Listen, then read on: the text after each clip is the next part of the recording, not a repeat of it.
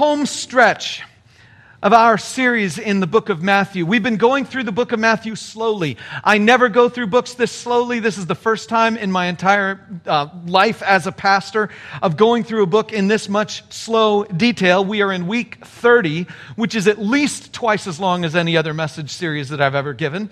And this reason for going through it slowly is because so much of the book of Matthew is so countercultural to who we are in the world today that I figured we needed to dig in and spend some more time with it. Our series began with a verse in Matthew 27, a verse that we read last week, but I didn't overemphasize it. The first week of this whole series, we started with this verse as kind of our theme verse for the whole reason why we were doing the series. I'll put it up on the screen. It's Matthew 27 42. People standing around the cross mock Jesus by saying, He saved others, but He can't save Himself. He's the King of Israel. Let him come down now from the cross, and we will believe in him. We started with this verse because the question I had from the very beginning of the series was Can you follow a king like this? Can you follow a king who will not save himself? Now, there are a lot of reasons why the people who said these words were speaking the truth. I mean, you know the case is always this that kings only serve while they're alive. That's the way kings work. You can't be a king if you're dead. Once you're dead, you're no longer king. You've heard the phrase, the king is dead, long live the king. When I was a little kid, I was like, well, wait a minute, you just told me he was dead. How could he still be living? And that's because they wanted to reaffirm that king has moved. The one person is dead, but the word king has moved to a new person who's now alive. And that's why they say the king is dead, long live the king, because the one guy's dead, the title has transferred. You can't be a king when you're dead. And the people standing in front of the cross, they knew that. They're looking up at Jesus and they're like, He claims he's a king and yet he's dying. That's not the way kingship works. And they were right. It's not the way kingship on earth works. But the other thing that I find fascinating is that they say if he'll come down, then we'll believe in him. Believe is an interesting word. I heard just uh, last week something that I hadn't known before, but it's that Greek, the Greek language, doesn't actually have a word that adequately expresses what we mean by the word trust. When we say trust, we are talking frequently about trusting a human being, trusting a person to be who they claim they are, to act in a trustworthy manner, to act in the ways that they say they will act. Trust is a thing that we place in people. And apparently, the Greek language didn't have that. And so the New Testament writers had to invent a new term. And the term they invented was belief in. No one before the New Testament had ever used the preposition in to refer to belief. Belief is something that you believe about things. You believe things. You believe that something is true. But to believe in someone was a New Testament basic invention because they needed to say that Jesus was a person that you were trusting, that you were putting your faith in him. But that's the weird question. If he's hanging on the cross, how do you trust him? Jesus said things like, I'm the way, the truth, and the life. No one comes to the Father except through me. Jesus said things that made him seem like he was the be all end all of human history. Jesus said things that made him look like he was God in the flesh. And people standing around him were like, We can't believe that if you're dead. If you're dying, we can't believe that. We can't believe the things you said, nor can we believe the person who said them. So we can't believe in you unless you come down. But there's a third reason why what they said has been so powerful for all our study. It's because, see, we live by a certain set of principles, a certain set of rules. And the rules that we live by, we just assume are true, whether we actually have done any of the study or not. One of those rules is that if I can't save myself. I need someone stronger than me to save me. That makes sense, right? If I can't save myself, I need someone stronger than me to save me, stronger than I, who can do the work of saving. Now, that makes sense. But the part that we don't judge ourselves on enough is that if someone is strong enough to save me, that person will save themselves first. If a person is strong enough to save me, that person is strong enough to defend themselves. And why would I ever want someone who isn't strong enough to defend him or herself? Uh, we've bought into the lesson of the airplane. You know the lesson of the air. How many of you have taken an airplane trip somewhere before? Maybe not during COVID, but sometime, yeah, you've done that. And they always give you the seat buckle demonstration like you don't know how to run a seatbelt. You know, and then you realize it's a different kind of seatbelt. And it's like, okay, why don't I have the same seatbelt in my car that I have in the air? I still don't understand that, but they have to teach you how to use a seatbelt. They show you how to use the air thing under your seat, you know, the, the life vest if you end up crashing into water, which I've always wondered if we end up crashing into water, am I going to need a life vest? But anyway, just another question. But I really want to pull it out sometime, put it over my shoulder and blow into, you know, I've wanted to do that. But the big thing, of course, is if the pressure drops in the plane, an oxygen mask will fall down from the magic sky above you, and you are supposed to put it on yourself first before helping the people around you, whether those people around you are little kids or not. We've all bought into the principle of the airplane, which says you've got a limited amount of time. You have to save yourself first, or else you will be unable to save anyone else. You have to care for yourself first, or else you will be unable to care for anyone else. And this pragmatic idea of the airplane mixes with our already notion of the playground that says if I can't save myself, I need someone stronger than me to save me. And that person needs to be strong enough to bully anyone else in the room, whether they're actually bullying them or not.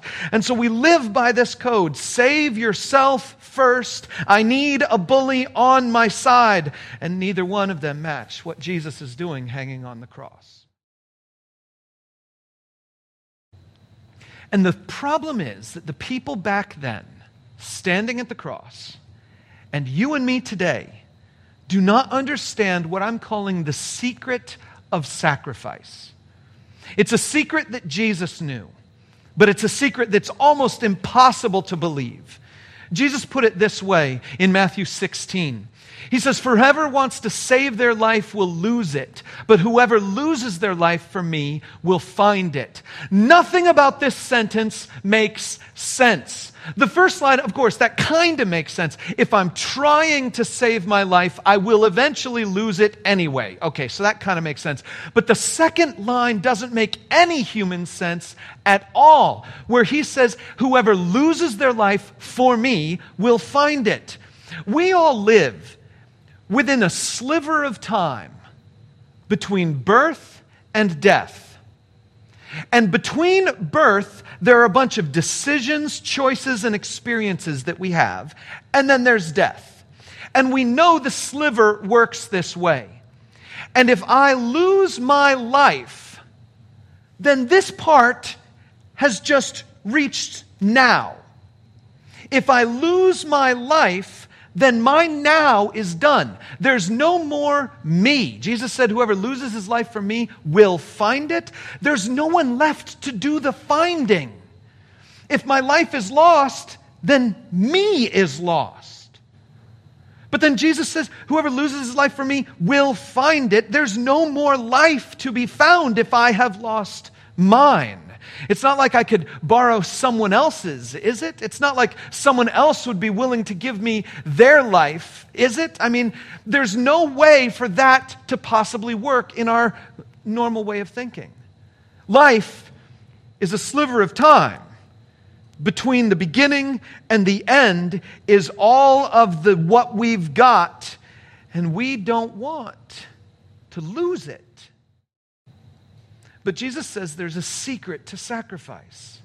Somehow, somehow, if this is done by sacrifice, then there's more over here.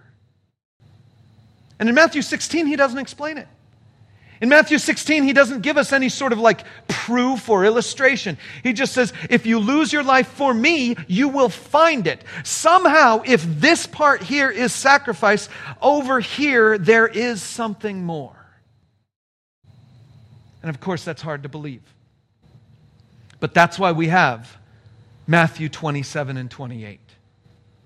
In Matthew 27, Matthew is going to tell us a story of something that is absolutely unbelievable. There is no earthly reason why we should believe the story Matthew is telling us. And so Matthew does his best to give us seven clear pieces of evidence, seven clear facts that lead us to believe that this unimaginable event actually happened. But what Matthew is going to claim to us today is that when Jesus died on the cross, that was a sacrifice. And in Jesus' kingdom, sacrifice is not the end. In Jesus' kingdom, sacrifice has something else on the other side. And so Matthew begins to tell us the story of what happens when Jesus died and shortly thereafter. Matthew chapter 27. We're going to actually pick it up in verse 54. This is the last verse we looked at last week, and I'm starting with it this week. It says this, Matthew 27, 54, when the centurion and those who were with him were guarding Jesus saw the earthquake and all that had happened, they were terrified and exclaimed, Surely he was the Son of God. Many women were there, watching from a distance. They had followed Jesus from Galilee to care for his needs. Among them were Mary Magdalene, Mary the mother of James and Joseph, and the mother of Zebedee's sons. I find it interesting. There's a, there are a lot of little details in there that I would love to kind of comment on, particularly uh, who is Mary Magdalene? We haven't talked about her in the book of Matthew very much. Uh, we haven't talked about the other Marys. We haven't talked about uh, the, who the Mary who might be the mother of James and Joseph would be, although that's probably Jesus' own mother. The mother of James and Joseph was probably the mother of James and Joseph and Jesus and Jude Mary, you know, the one who was a Virgin Mary at the Christmas story. That's probably her. But then there's this other woman who is the mother of the sons of Zebedee. Do you remember the sons of Zebedee? That's James and John who uh, got their mom to ask Jesus, Hey, would you make my sons your number one and two in your kingdom? And Jesus is like, Are you sure about that? Anyway, so that's her, probably. And there's some other interesting things that we could dig into there. But that's not the fact I want to highlight for you. The fact that Matthew is giving to us here that forms the number one foundation of what we should understand from this passage is that there were Roman soldiers and Jewish women who were eyewitnesses of Jesus' death. This is really important for two reasons. Of course, I could make fun of the disciples who weren't even there at this point in time. They'd all run away, except we know that John was still at the foot of the cross with Jesus' mom. But most of the other ones had run away. Matthew wasn't even there. He's getting this story from, I'm imagining, those women. But anyway, what's fascinating about this story is that a Jewish man Matthew, would never have put a Roman soldier in a place of spiritual authority to know anything important unless it actually happened that way. A Jewish man, Matthew, would never have put women in the place of an eyewitness unless it had actually happened that way. Let me see if I can explain this better. So you see, the Jewish people didn't trust the Romans at all. They were Gentiles. You couldn't trust them for anything. They were just going to say whatever they wanted to say to make sure that their way happened. You know, uh, a Jewish person wasn't going to trust the Romans at all. They were Gentiles, they were non Jews. You just don't trust them. But beyond that, no one in their society, literally no one in their society, trusted the testimony of a woman. It was considered back then to be a non witness if you only had a woman who saw what happened. It was standard practice back then that if you went to court and you needed someone to testify on your behalf and you brought a woman, they wouldn't even listen to her. You had to have witnesses that weren't women. That was just their culture. Matthew isn't making a judgment statement about that at all. What he's telling us is that the eyewitnesses of Jesus' death were women. The reason that's so significant is that if Matthew is making up a story, and he wants you to know that Jesus died. If he's making up the story, then he would make the most trustworthy men know the facts. But in this story, repeatedly, it's the women who know the facts. And as I said already, the only reason a Jewish man would put a woman or a Roman soldier in a place of factual authority is if it actually happened that way. No one would have fabricated a story with women as the witnesses. Hopefully that's clear. I'm not making a judgment statement about that. I'm just, I, I, mean, I will say that today I think women are probably better witnesses than most men because I think a lot of women pay more attention to things than at least I do, you know, but that's neither here nor there. Uh, the point is that they were there and Matthew is telling us the actual truth. Okay? Let's keep going. Let's see what shows up next. Verse 57. As evening approached, there came a rich man from Arimathea named Joseph who had himself become a disciple of Jesus. Going to Pilate, he asked for Jesus' body, and Pilate ordered that it be given to him. Joseph took the body, wrapped it in a clean linen cloth, and placed it in his own new tomb that he had cut out of the rock. He rolled a big stone in front of the entrance of the tomb and went away. Mary Magdalene and the other Mary were sitting there opposite the tomb. Uh, so here's another fact this one is that the women saw Jesus' dead body placed in a secure stone tomb. Now, once, again, I affirm that the reason this is important is not just that we know Jesus' body was in a tomb, but it's that we know that Matthew told us women saw it.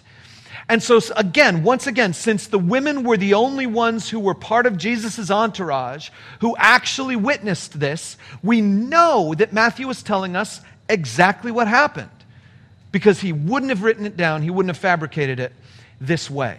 But there's another thing I want you to notice it's Joseph, a man from Arimathea that we have never heard of before. This is not Joseph, Jesus' dad. You know, uh, this is Joseph from Arimathea, a place that we've never heard of.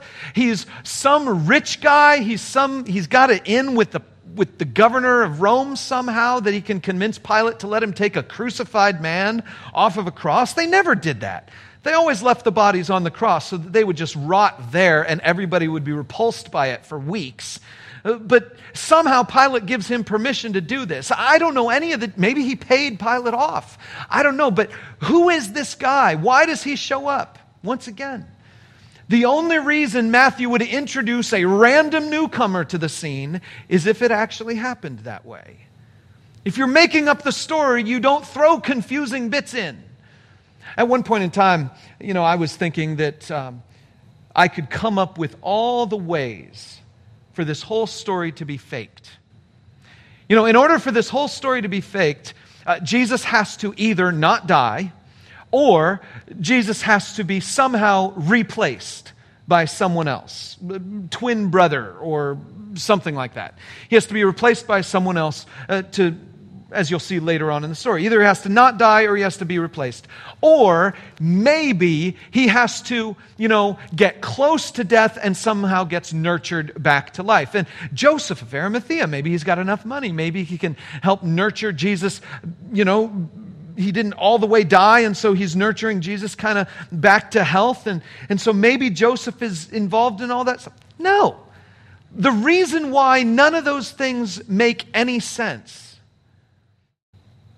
is that the only reason Joseph is in the story is that Matthew knew it happened that way. The only reason we have the story is that the women actually saw Jesus' dead body go into the tomb. But it's more than that. Check this out. Matthew gives us a, another couple facts that are super awesome. Look at verse 62. It says, The next day, the one after preparation day, let's be clear. Jesus dies on a Friday which is preparation day. The Sabbath is Saturday. You prepare for the Sabbath on preparation day, you have the Sabbath on the Sabbath day. And so the day after preparation day is the Sabbath day. Okay, so Jesus dies on Friday. It's now Saturday. The next day, the one after preparation day, the chief priests and the Pharisees went to Pilate. Sir, they said, we remember that while he was still alive, that deceiver said, After three days I will rise again. How is it that the Pharisees paid attention to Jesus' prophecies about rising again, but the disciples didn't? Because there are no disciples on Sunday morning standing in front of the tomb going, Is it going to happen? None of them were there. Okay, anyway. So they heard Jesus, and they don't think that it's actually going to happen, but they want to prevent the disciples from doing something. Verse 64. So give order, give the order for the tomb to be made secure until the third day. Otherwise, his disciples may come and steal the body and tell the people that he has been raised from the dead. This last deception will be worse than the first. Take a guard, Pilate answered. Go make the tomb as secure as you know how. So they went and made the tomb secure by putting a seal on the stone and posting the guard. A uh, quick question for you. Let's say you were one of those guys. And you were going to go to the tomb to make sure it was secure. And you had a whole regiment of guards with you. And you get to the tomb, and your biggest fear is that the body will be stolen before the third day. And so you get to the tomb and you post a guard and you post a seal. My question to you is will you take a peek inside first? I know I sure would. You know, if my whole point is to make sure the body is still in the tomb after three days, and I've got a whole crew of, of soldiers with me you better believe we're rolling that stone back so I can look inside there and say, yeah, still there. And then we close the stone the rest of the way. And then we seal the stone. And then we place the guards. Here is proof that on Saturday, the body's still in the grave. The women saw it on Friday go into the tomb. On Saturday, it's still there the body of Jesus is still there. But let's go on. Verse 1 of chapter 28. After the Sabbath, at dawn on the first day of the week, it is now the third day Friday, Saturday, Sunday. They're not counting in 24 hour increments. That's okay. They're just counting the third day, which would be Sunday. After the Sabbath, at dawn on the first day of the week, Mary Magdalene and the other Mary went to look at the tomb. This was a thing that Jewish people did. It was standard practice for Jewish people to go to a tomb every day for four days because it was understood that a body could possibly, you know, spontaneously maybe not be all the way dead. They could have just been in a coma or something. And so the fourth day would confirm that the body was permanently dead in sort of their, their kind of culture. And so they were going to go and just visit the tomb. It was standard practice, it was normal. However, they are bringing spices with them. Did you see that?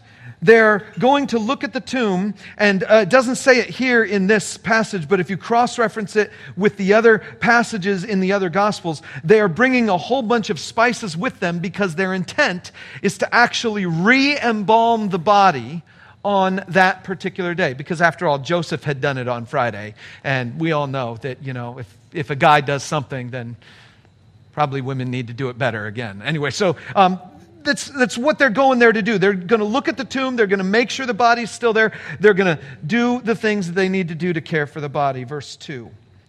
There was a violent earthquake, for an angel of the Lord came down from heaven and, going to the tomb, rolled back the stone and sat on it. His appearance was like lightning, and his clothes were white as snow. The guards were so afraid of him that they shook and became like dead men. When I was a kid, uh, there was this, I think I've told you about flannel graphs before. It's like a board covered with felt and then little paper dolls with little sticky stuff on the backside, and you'd stick them on the felt and move them around. And there was always this scene where the angel comes down from heaven and the guards are in front of the tomb, and it just always made the guards like fall down on their faces like they were knocked out cold or something. And I, I just want to be clear that might have happened, but Matthew doesn't say it. It says they shook and became as dead men. I think it's possible that he could be speaking like this. The guys were just stone faced, couldn't do anything. They're just like, what is happening here? It's possible they got knocked over. It's possible they're just staring at the angel the whole time this is going on. And I find that to be absolutely fascinating. Keep going. It says, oh, they, they became like dead men. So, the one point that I want to make about this is not whether they were lying down or standing up. What I want you to notice is that the stone was rolled away while they were still there. The angel came, moved the stone while the guards were there. And if Matthew's ordering of those events is right, the guards don't really become like dead men until after he sits on the stone that he just moved away. But let's keep going. Verse 5, it says, The angel said to the women, do not be afraid, for I know that you are looking for Jesus who was crucified. He is not here. He is risen just as he said. Come and see the place where he lay. Then go quickly and tell his disciples, He is risen from the dead and is going ahead of you into Galilee. There you will see him. Now I have told you. Fact number five both the guards and the women saw an angel and an empty tomb. The, the angel rolled the stone away and specifically said, Look, look inside. Both the guards and the women saw the ancient tomb empty. Now, once again, the only reason Matthew would tell us that a guard had seen this is if it had actually happened. The only reason Matthew would tell us that women were witnesses of this is if it had actually happened. So far in this story, the women are the only people who would be Jewish and are actually seeing this stuff. If Matthew's making up this story, none of them would have been written like this. If Matthew was making up these facts, they would all have been some significant man.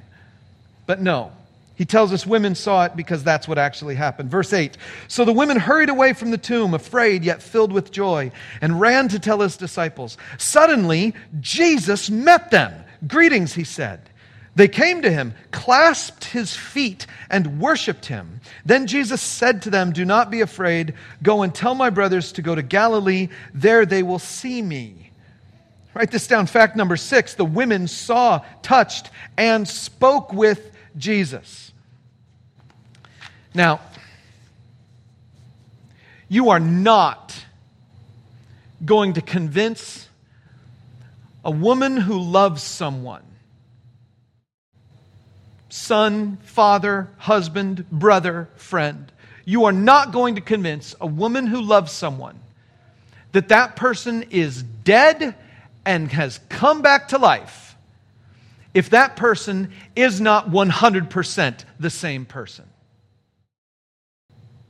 Like, it's not like you can bring in a, an identical twin and this person will be just so distraught. Oh my goodness, the identical twin has shown up. And so I'll pretend it's Jesus. You're not going to convince that person that way.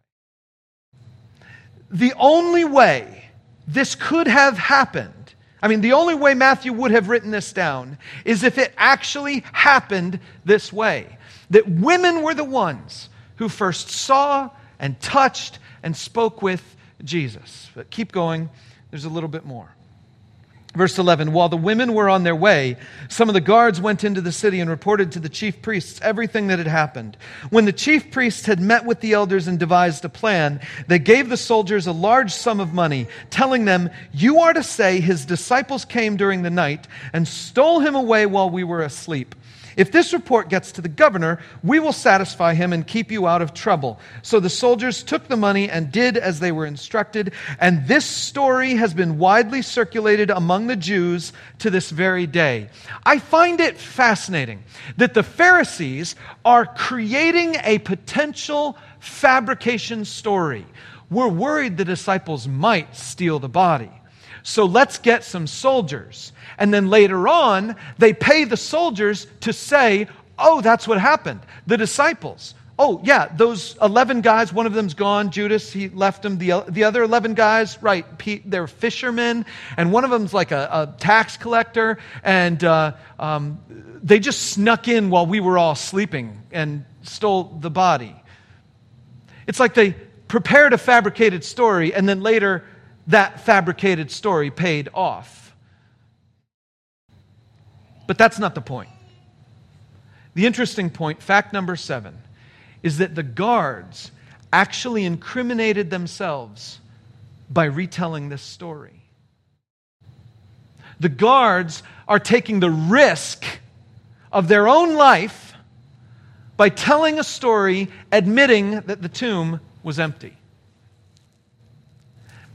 Here's the fascinating thing there is no historical way to deny that the tomb was empty. There is no historical way to deny that Jesus died all the way.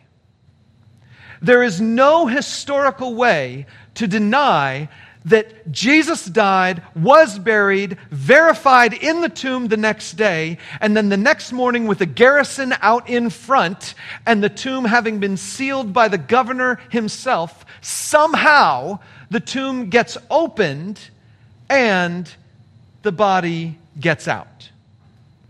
There's no historical way to deny that sequence of events. What is left over is to ask the question how did the body leave? And the soldiers know that the body left without their knowledge. The soldiers know that the body left while they were standing there, but they tell the story that the disciples come and steal the body. No soldier would ever have fallen asleep on the job unless another soldier was keeping watch. That's the way it worked. You have a group of soldiers, one, two, three, four, some of them keep watch while the other ones take a little bit of a nap. That's the way it works. If you don't follow that principle, you lose your job or lose your life. That's just how the soldiering thing works. So for them to say we were asleep puts them in jeopardy of their own lives, and yet they told the story that way. So, the only thing we're left with is the word of some women who say they saw and touched and spoke with Jesus. And I mean, come on. Can you trust the word of a bunch of women who say that? That's the point. The only reason Matthew would have written it down is that if, actu- if it actually happened that way. It's not just that we find out from the rest of the New Testament that this story of Jesus actually coming out alive from the grave is the absolute single most important story in the entirety of all human history and especially in Christian doctrine. There are some people who'll be like, listen, man, I just don't believe all that Bible stuff. And I give you permission to say, fine, you don't have to believe the Bible stuff. What I want you to think about is the fact that a guy claimed to be God and then predicted his own death and resurrection and then pulled it off. And we've got some really amazing historical documents that tell that story. And then that person's like, wait, what? Historical documents? And you're like, yeah, I've got a document with a verified author who gives me a reliable story with reliable facts that could not have been fabricated from any reasonable understanding of the way things operate in this world. And that guy gives all these facts to testify that this guy, Jesus, actually came back to life. Oh, and there are more people who say the same thing. In fact, over 500 people who were alive at the time of the Apostle Paul claimed to have visibly seen Jesus and be face to face with him. Paul gives us a list. Let me show it to you. It's in 1 Corinthians 15.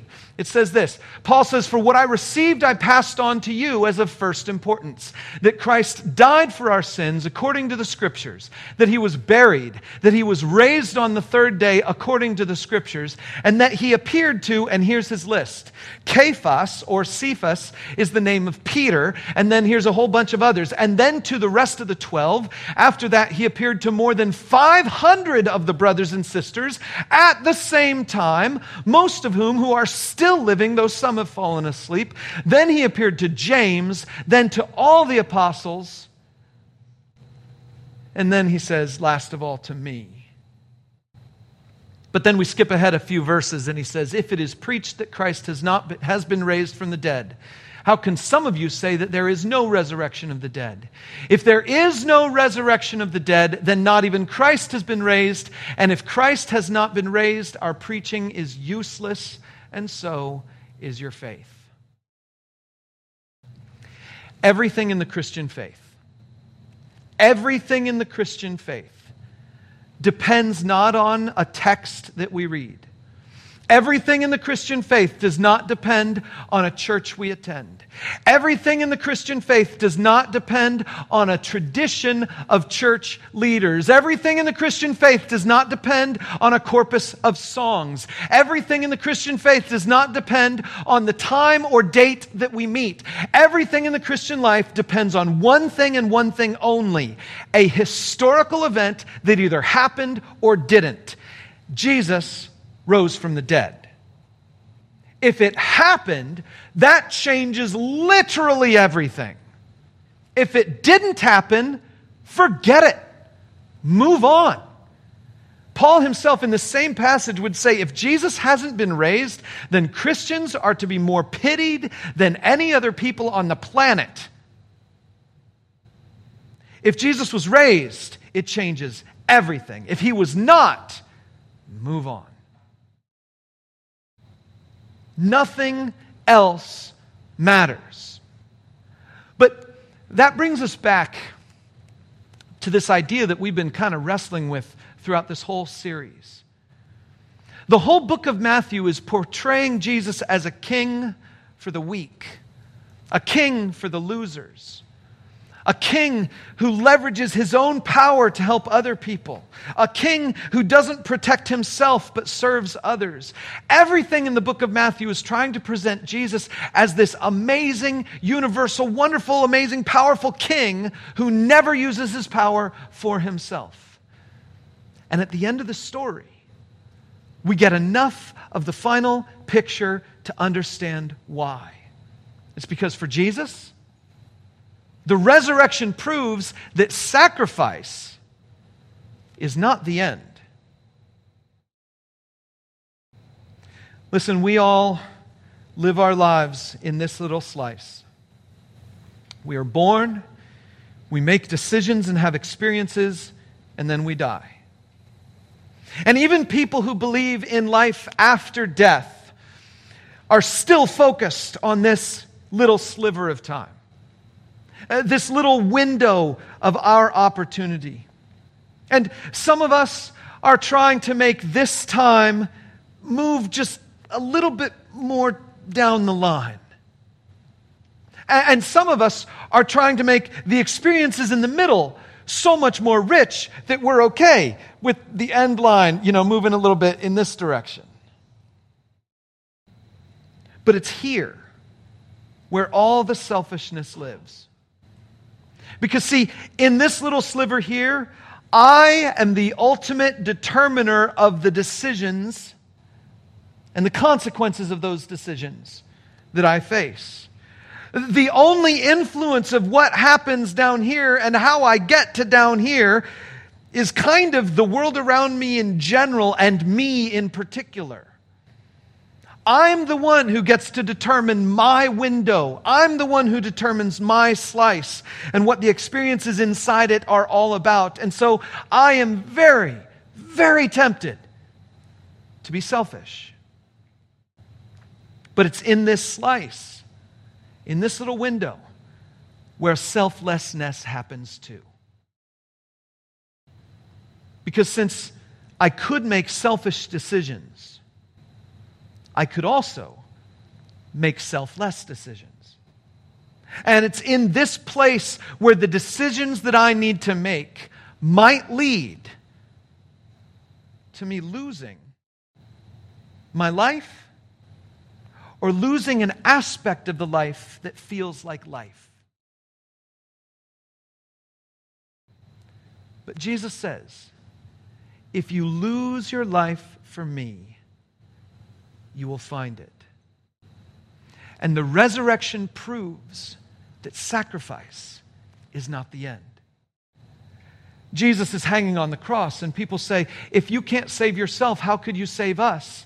And yet, the truth is, He saves us specifically because He doesn't save Himself. His death on the cross provides us both forgiveness for sin and, through the resurrection, a promise of an eternal life that we could never have known, we could never have relied upon without it. His resurrection tells us that this little sliver of life can be lost without any loss. Because this little sliver of life, if it is lost for the right reasons, will gain something so much more. The resurrection proves that sacrifice is not the end. Listen, I'm just like you. We're, we're all in the same boat together. We go through our daily lives and we say to ourselves, I don't know if I could make another sacrifice. I don't know if I could sacrifice my desires, my wishes for that other thing. I, I spend all my energy on the little things inside my sliver, and I just don't know if I could give up the life that I want to have. But Jesus says, You could focus on your sliver. Or you could lose it and find something so much more. The resurrection proves that sacrifice is not the end, and therefore Christians throughout the centuries have been people who embraced the king of sacrifice because he is the king of life after the sacrifice. I encourage you to receive Jesus Put Him first in your life and walk with Him.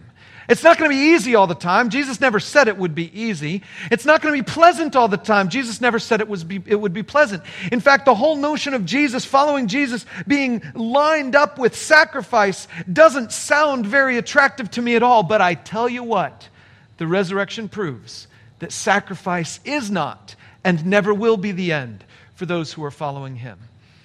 Let me pray for you. Thanks for listening to this message from Lafayette Community Church. We are all about helping you live the life you were made to live. God made you, God loves you, and His plans for you are perfect. So, if you are anywhere near Lafayette, Indiana, join us this weekend at one of our worship gatherings. And wherever you are, check us out online at LafayetteCommunityChurch.com.